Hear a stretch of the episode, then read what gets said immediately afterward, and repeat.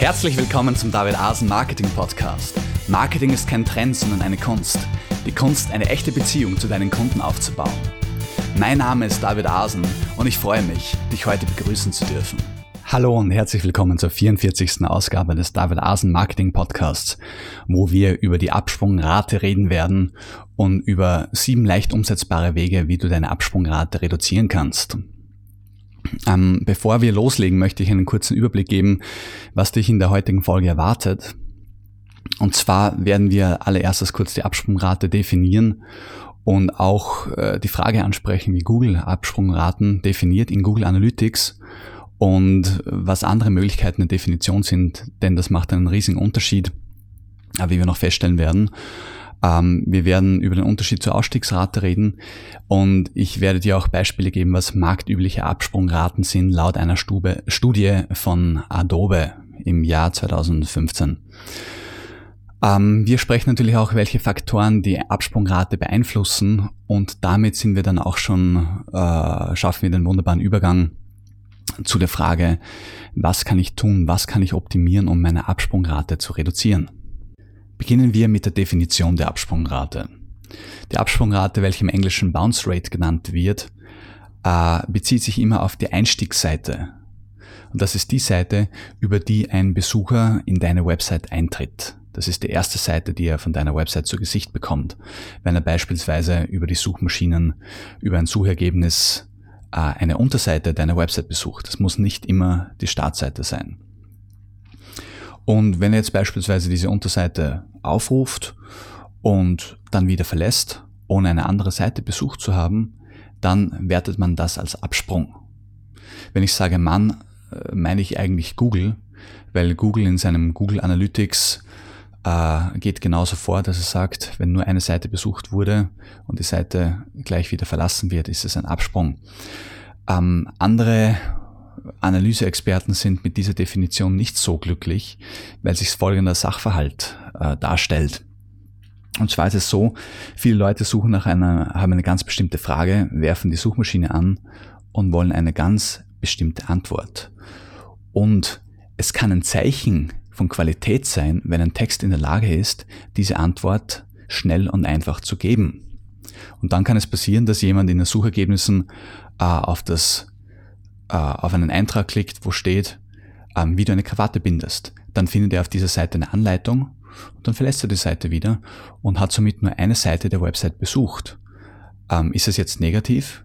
Nein, eigentlich ist es positiv. Die Seite, die Website hat ihm genau das gegeben, was er wollte. Eine Antwort. Mehr braucht er nicht.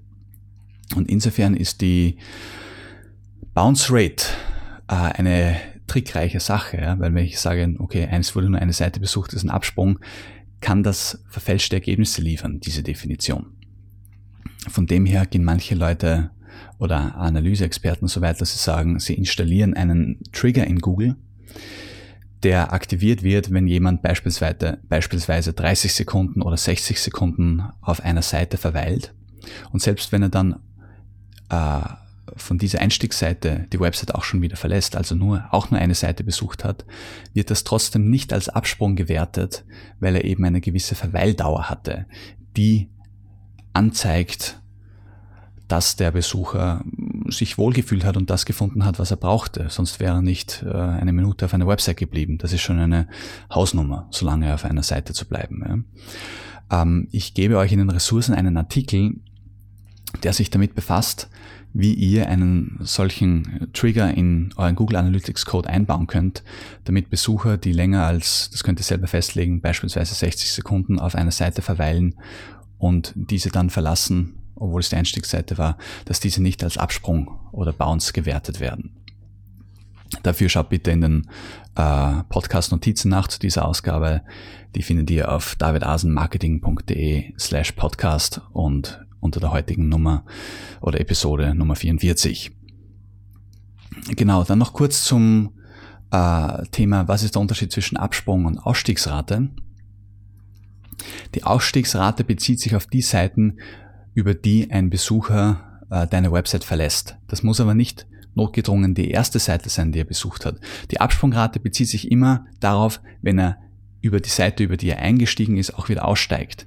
Die Ausstiegsrate hingegen äh, bezieht sich auf die Seiten, auf, ja, wo er die Website verlässt, wie gesagt. Was bedeutet, er kann sich vorher zehn Seiten angesehen haben. Man merkt einfach, aha, was sind die Seiten, wo der Besucher meistens aussteigt.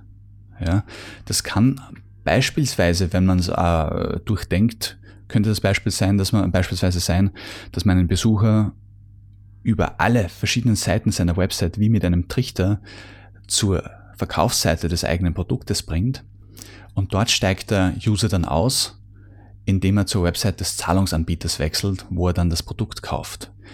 In dem Falle wäre es sehr natürlich, dass die Produktseite dann auch die Ausstiegsseite der Website ist. Ähm, aber es wäre sehr positiv, weil die Ausstiegsseite diejenige ist, wo der User dann das Produkt kauft. Ja, so, das ist nicht immer alles äh, böse, wenn jemand aus der Website aussteigt, ist immer nur die Frage, wie steigt er aus? Indem er eine Aktion ausführt, die wir, die für uns günstig ist als Website-Betreiber oder indem er die Website einfach verlässt, ohne dass er einen Nutzen hat, muss man dazu sagen, und ohne dass wir einen Nutzen haben, ja, als Verkäufer. Für viele ganz entscheidend und vom höchsten Interesse ist die Frage nach der Höhe der Ausstiegsrate. Ja. Wir alle haben wahrscheinlich Google Analytics für unsere Websites installiert und sehen dort Absprungraten von, äh, sorry, nicht Ausstiegsrate habe ich zuerst gemeint, sondern eben Absprungrate. Ich möchte euch da nicht verwirren. Ähm, wir alle sehen eben Absprungraten in Google Analytics angezeigt von, ja, ich schätze mal viele von uns werden Absprungraten um die 70 Prozent haben, wenn wir einen Blog betreiben. Und wir fragen uns, ist das nicht viel zu viel? Sind nicht Absprungraten über 50 Prozent schon äh, extrem gefährlich und sollten uns nachdenklich stimmen. Und da möchte ich jetzt im Folgenden kurz ein paar Daten liefern, die Adobe 2014 in einer Studie erhoben hat. Es gibt mittlerweile auch eine 2015er Studie, die ich äh, in den Podcast-Ressourcen anführe. Folgende Daten liefert Adobe. Ähm, die Absprungrate im Hightech-Bereich liegt bei 60 Prozent, im äh, Bereich der finanziellen Dienstleistungen bei 47 Prozent, bei Media und Entertainment bei 59 Prozent, bei Reise und Touristik bei 45 Prozent und im Verkauf bei 63 Prozent. Das sind sogenannte ungefähre Richtwerte, mit denen wir arbeiten können. Ähm, ich muss aber dazu sagen, dass viele Blogs ähm, generell über eine Absprungrate um die 80 Prozent verfügen. Das ist von dem her ähm, normal, weil viele Blogs, Blogs liefern neue Inhalte ja? und viele Leute haben diese abonniert im RSS-Feed, sehen dann, ah okay, da ist jetzt beispielsweise ein neuer Beitrag auf Blog X erschienen, gehe ich hin, lese mir den durch und dann sogar über den RSS-Reader und dann verschwinde ich wieder. Ja? Das heißt, Blogs liefern Neuigkeiten, da ist es nicht immer so, dass User kaufen oder eine Aktion ausführen. Viele User wollen sich durch Blogs einfach informieren. Insofern sind dort höhere Absprungraten normal. Aber natürlich wollen wir schauen, dass wir diese senken. Ich würde sagen, wenn wir eine Absprungrate äh, auf 60, so zwischen 50, 60 Prozent hinbekommen, haben wir definitiv äh, keinen Grund zur Sorge. Ja? Was jetzt natürlich noch zu den Werten der Absprungrate dazu gesagt werden muss. Ich habe zuerst davon gesprochen, dass wir, äh, dass Google Analytics eine sehr einfache Berechnung der Absprungrate hat, die nicht immer gültig ist, weil sie eben nicht berücksichtigt, wenn jemand auf einer Website länger verweilt, auf einer einzelnen Seite länger verweilt, und von dem her sollten wir die Absprungrate, die uns Google Analytics von Haus aus anzeigt, auch mit Vorsicht genießen und nicht gleich äh, ohnmächtig vom Sessel fallen, wenn wir eben sehen, dass diese hoch ist, weil die an und für sich durch Googles Definition zu hoch angesetzt ist. Ja. Ähm, ich möchte in diesem Zusammenhang nochmal das Konzept des True Readers und des True Bouncers erwähnen, das mir sehr gut gefällt.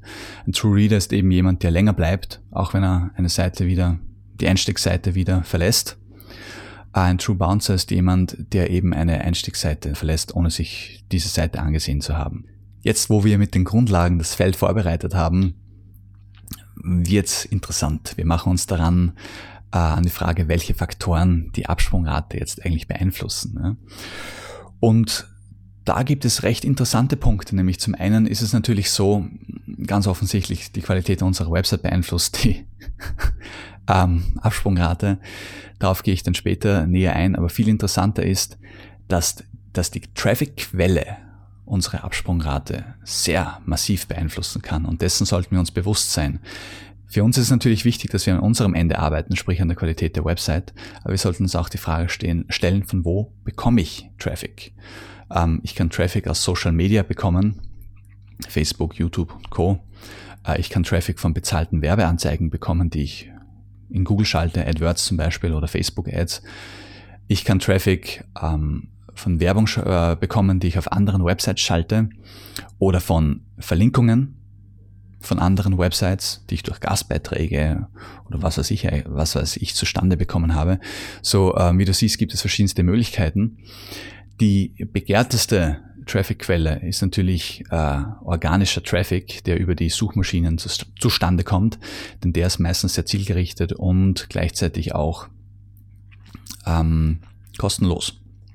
Das ist natürlich der Traum eines jeden Website-Betreibers. Jetzt ist es beispielsweise so, wenn wir Bannerwerbung schalten, die überhaupt nicht ausgerichtet ist auf eine Zielgruppe, beispielsweise bei Yahoo Mail und diese Bannerwerbung sieht einfach jeder, die sehen tausende Leute und 95 Prozent interessieren sich gar nicht für unsere äh, Website, dann mögen, mag vielleicht der ein oder andere mal sich äh, verirren sozusagen auf den Banner klicken, aber der wird nichts mit unserer Website anfangen. Dadurch ist die Absprungrate natürlich irrsinnig hoch. Das heißt, wir müssen uns die Frage stellen, genauso bei äh, bezahlten Anzeigen, da können wir selber ja den, die Überschrift und einen kurzen Text festlegen für solche Anzeigen. Und wenn wir diesen, diese Überschrift und diesen Text nicht wirklich abstimmen auf den tatsächlichen Inhalt der Seite, auf die diese Anzeige verweist, dann gibt es natürlich auch einen Bruch. Ja, und der Anzeigenbetrachter erwartet sich etwas, wenn er darauf auf diese klickt und dann wird er auf der tatsächlichen Seite, wo er landet, enttäuscht. Das heißt, es ist ganz wichtig, diese inhaltlich konkurrent zu sein. Wenn ich in der Anzeige schreibe, fünf Tipps, wie du sofort abnimmst und dann darunter sage, ähm, diese Tipps sind für Frauen, die nach der Schwangerschaft äh, ein paar Kilos zugelegt haben und sind erprobte, effektive Tipps, dann kann ich nicht auf einmal nachher Abnehmtipps für Hochleistungssportler geben, ja, sondern muss natürlich das liefern, was ich versprochen habe. Eigentlich logisch. Ähm, ich merke auch gerade, dass ich mittlerweile schon Tipps gebe, äh, wie wir die Absprungrate vermindern. Eigentlich wollte ich nur mal die Themen ansprechen, äh, die Faktoren, welche die Absprungrate über, überhaupt beeinflussen.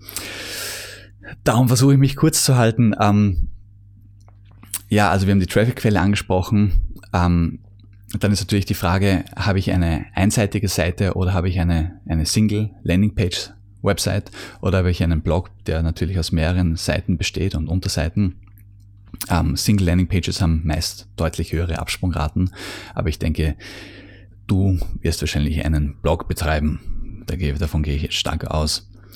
Ähm, ich habe in verschiedenen Artikeln gelesen, dass viel organischer Traffic meist hohen Absprungraten führt. Das finde ich insofern interessant, weil ich mir denke, das ist, hängt davon ab, auf wie erfolgreich ich meine Texte auf bestimmte Keywords optimiert habe.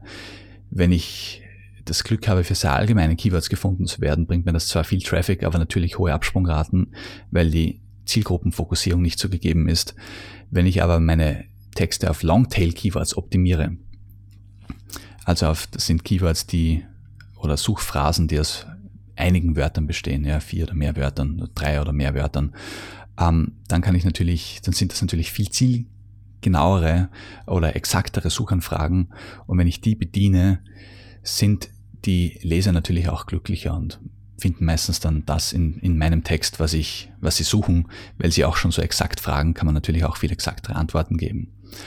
Ja, insofern würde ich das mit Vorsicht betrachten, dass organischer Traffic generell hohe Absprungraten bringt. Es kommt darauf an, welche Keywords ich bediene äh, Faktoren. Ein Faktor, den ich sehr interessant finde, den man nicht vergessen darf, ist, wenn ich meinen Analytics-Code, ob das jetzt Google Analytics oder ein anderes System ist, sei dahingestellt. Wenn ich den falsch implementiere, werden natürlich falsche Absprungraten angezeigt. So, da sollte ich mich an einen Fachmann wenden. wenden. Wenn du in diesbezüglich deine Website auf den neuesten oder auf den richtigen Stand bringen möchtest, was den Analytics Code betrifft, kannst du mich auch gerne kontaktieren unter david-asen-marketing.de slash Kontakt. Ja. Und eine Tendenz, die sich auch abzeichnet, ist, dass Unternehmen, die einen steigenden Anteil haben an mobilen Traffic, also Besucher, die über Tablets und iPhones oder Smartphones kommen, dass bei denen auch die Absprungraten steigen. Was insofern verständlich ist, dass jemand, der auf dem Smartphone mal schnell herumsurft, nicht die gleiche Konzentration hat wie jemand, der sich bewusst am Computer sitzt sich eine Seite ansieht. Ähm, das sind ein paar Faktoren, die ich dir jetzt einfach mal zum Nachdenken mitgebe. Aber jetzt kommen wir zum Gusto-Stückel der heutigen Episode und zwar zu den sieben leicht umsetzbaren Wegen, äh, wie du deine Absprungrate effektiv reduzieren kannst. Den ersten Tipp, den ich in diesem Zusammenhang für dich habe, ist das Look und Feel deiner Website. Ja. Äh, wir sind es beispielsweise gewohnt, dass wir unsere Programme mit einem X rechts oben schließen. Und genauso sind wir bei einer Website mittlerweile gewisse Standards gewohnt. Dass die Navigation meistens horizontal oben zu finden ist, dass wir im Fuß einer Website das Impressum, Impressum oder Datenschutzerklärungen finden. Ähm, eine Website sollte eine gewisse Strukturierung haben, auf die ich auch in Band 2 meiner E-Book-Reihe Erfolg im Internet genauer eingehe. Dort spreche ich von einer Drei-Ebenen-Struktur mit Startseite, äh, Rubrikseiten und Detailseiten, was sich auch auf einen Blog übertragen lässt, wo man beispielsweise, wo ich gerne die Rubrikseiten als Seiten schreibe und die Detailseiten dann als Beiträge, die ich ähm, von den Rubrikseiten sozusagen äh, verlinke, beziehungsweise von den Rubrikseiten verlinke ich dann zu den Beiträgen und dadurch schaffe ich so gewisse Rubriken für meine Beiträge.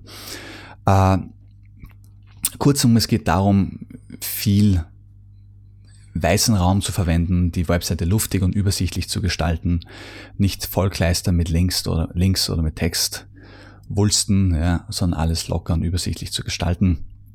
Hierzu werde ich auf eine, Webs äh, auf eine Episode dieses Podcasts verweisen in den Podcast-Ressourcen, die sich genauer mit dem Thema Design einer Website befasst und Usability und Übersichtlichkeit. Der zweite Punkt ist, und den finde ich sehr wichtig, darauf gehe ich auch in Band 3 meiner E-Book-Reihe Folge im Internet genauer ein, lenke deinen Besucher nicht ab. Das finde ich einen sehr, sehr wichtigen Punkt. Ja. Wenn ich möchte, dass mein Besucher eine gewisse Handlung ausführt, dann sollte alles darauf hinlaufen. Ja. Sprich, wenn jetzt ein Besucher über ein Suchergebnis auf einer bestimmten Seite meiner Website landet, dann fessle ich ihn mit der Überschrift. Im Text erkläre ich ihm, worum es ihm geht und am Ende des Textes beispielsweise bringe ich eine Handlungsaufforderung, die besagt, beispielsweise, trag dich doch in meinen Newsletter ein, dort bekommst du noch einen äh, 20-seitigen E-Book-Guide ja, oder PDF äh, Ratgeber, der das Thema dieses Beitrags noch viel genauer behandelt äh, um ein Thema reinzubringen, Hausrenovierung. Ja. Jemand sucht ähm, danach Fundament renovieren oder von mir aus Dachbalken renovieren bei einem Haus, dann gibst du in dem Text schon gewisse, äh, beispielsweise eine Liste, was man alles für Werkzeuge braucht. Und der Leser find, findet das schon sehr interessant. Und am Ende sagst du, hey, das ist die Liste der Werkzeuge, aber du musst natürlich auch wissen, wie wechselst du den Balken, ja, welches Holz brauchst du, ähm, wie stützt du den Dach, während du die Ausbesserungsarbeiten daran vornimmst, das alles erfährst du in meinem Report. Und wenn du dadurch diese inhaltliche Konkurrenz, von der ich heute schon mal gesprochen habe, wieder anwendest, du gibst ihm schon was im Text und du hast dann ein Goodie, ein Freebie, das ihm noch mehr bringt, dann ist er natürlich bereit, dass er sich einträgt.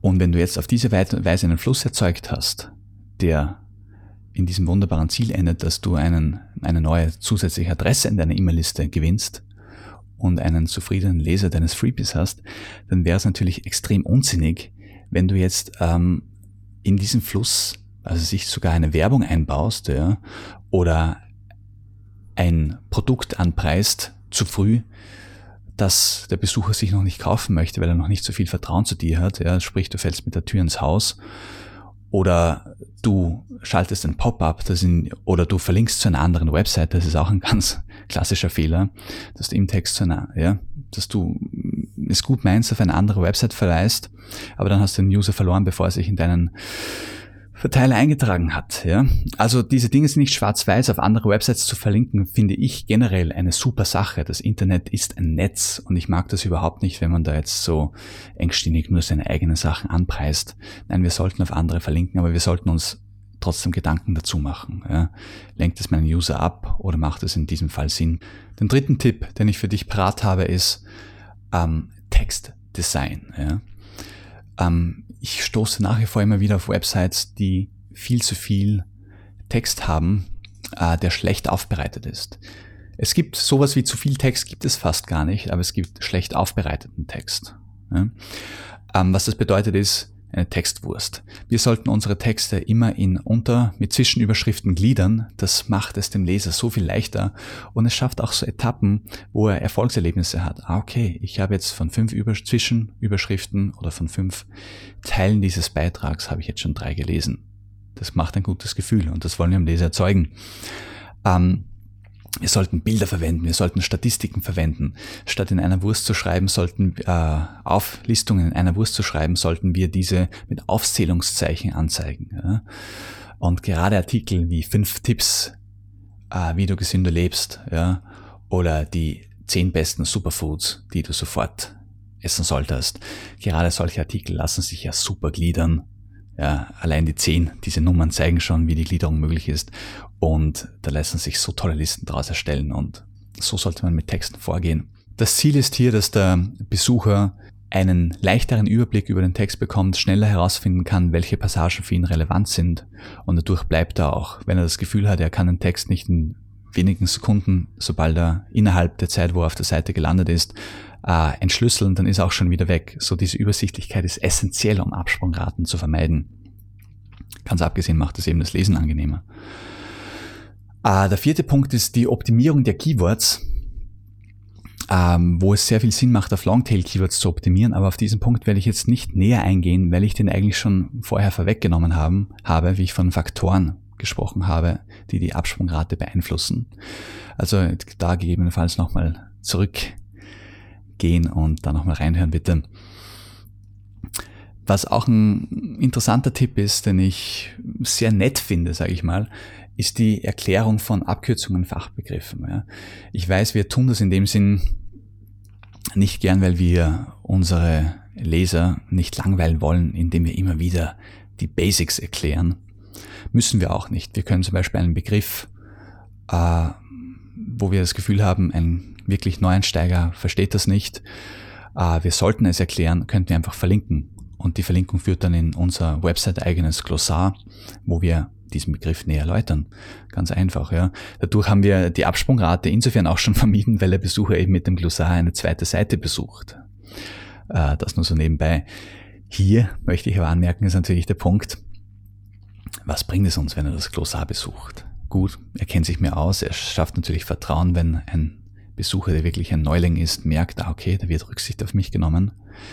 Vielleicht fallen uns aber noch Wege ein, wie wir vom Glossar ähm, den User dazu bringen können, äh, sich beispielsweise in unseren E-Mail-Verteiler einzutragen. Ja?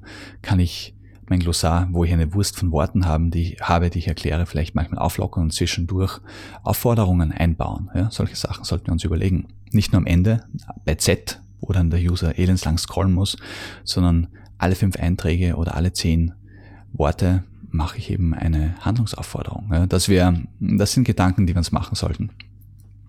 Ich denke aber viele Leser, die sich die auf so einen Link klicken, weil sie nicht wissen, was das ist, klicken dann einfach auf den, Zurück-Button im Browser und lesen weiter. Äh, sehr cool, was ich auch äh, selbst sehr schätze, ist dieses weiter, äh, weitere Beiträge zu diesem Thema. Ihr kennt das sicher, wenn ihr auf einer Website wart und euch ein Beitrag wirklich gefallen hat. Ähm, kann es durchaus passieren, dass ihr eben zurückklickt und sagt, ich bin voll zufrieden mit der Website. Trotzdem habt, hast du nur eine Seite der Website besucht. Wäre in Google Analytics ein Absprung.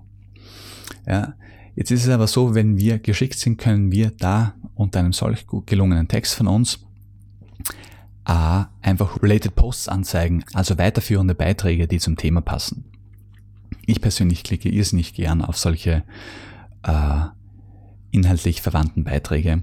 Hierzu gibt es auch zwei Plugins, die ich euch in den Ressourcen der heutigen Podcast-Folge äh, präsentieren werde die von selbst erkennen, welche Beiträge thematisch zusammenpassen und mit denen könnt ihr dann unter jedem Beitrag, Beitrag eine, automatisch eine Liste schalten, wo andere Beiträge vorgestellt werden, die zum Thema passen.